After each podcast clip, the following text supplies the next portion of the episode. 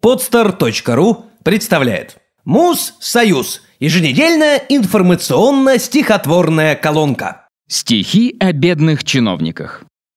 Министерство финансов предлагает к 2018 году повысить зарплату чиновникам более чем в два с половиной раза. Соответствующий документ уже одобрен правительством.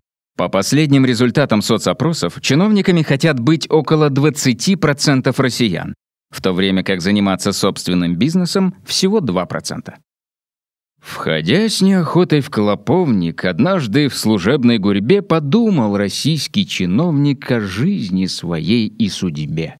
И стал пересчитывать снова в недавней получке нули, и так ему стало хреново, что хоть уезжай на Бали.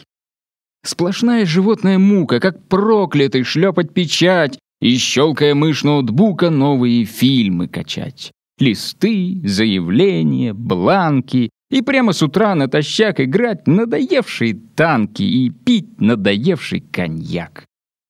Так можно завязнуть в пучине, как токарь в своем гараже. Когда, наконец-то, в Минфине чиновников вспомнят уже?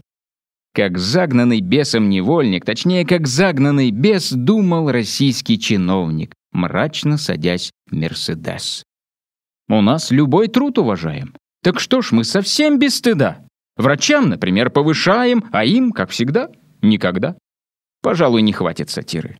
Премии прячут в носки грузчики, швеи, кассиры, плотники и горняки. Да что там? У нас в шоколаде, можно сказать, весь народ. Учитель, уткнувшись в тетради, классно в России живет. Филологи и инженеры, уборщицы и продавцы, сварщики, пенсионеры. Короче, мы все молодцы. И подытожить не силе, но нужен решающий штрих. Как же мы так позабыли? Как мы забыли про них? Сделано на podster.ru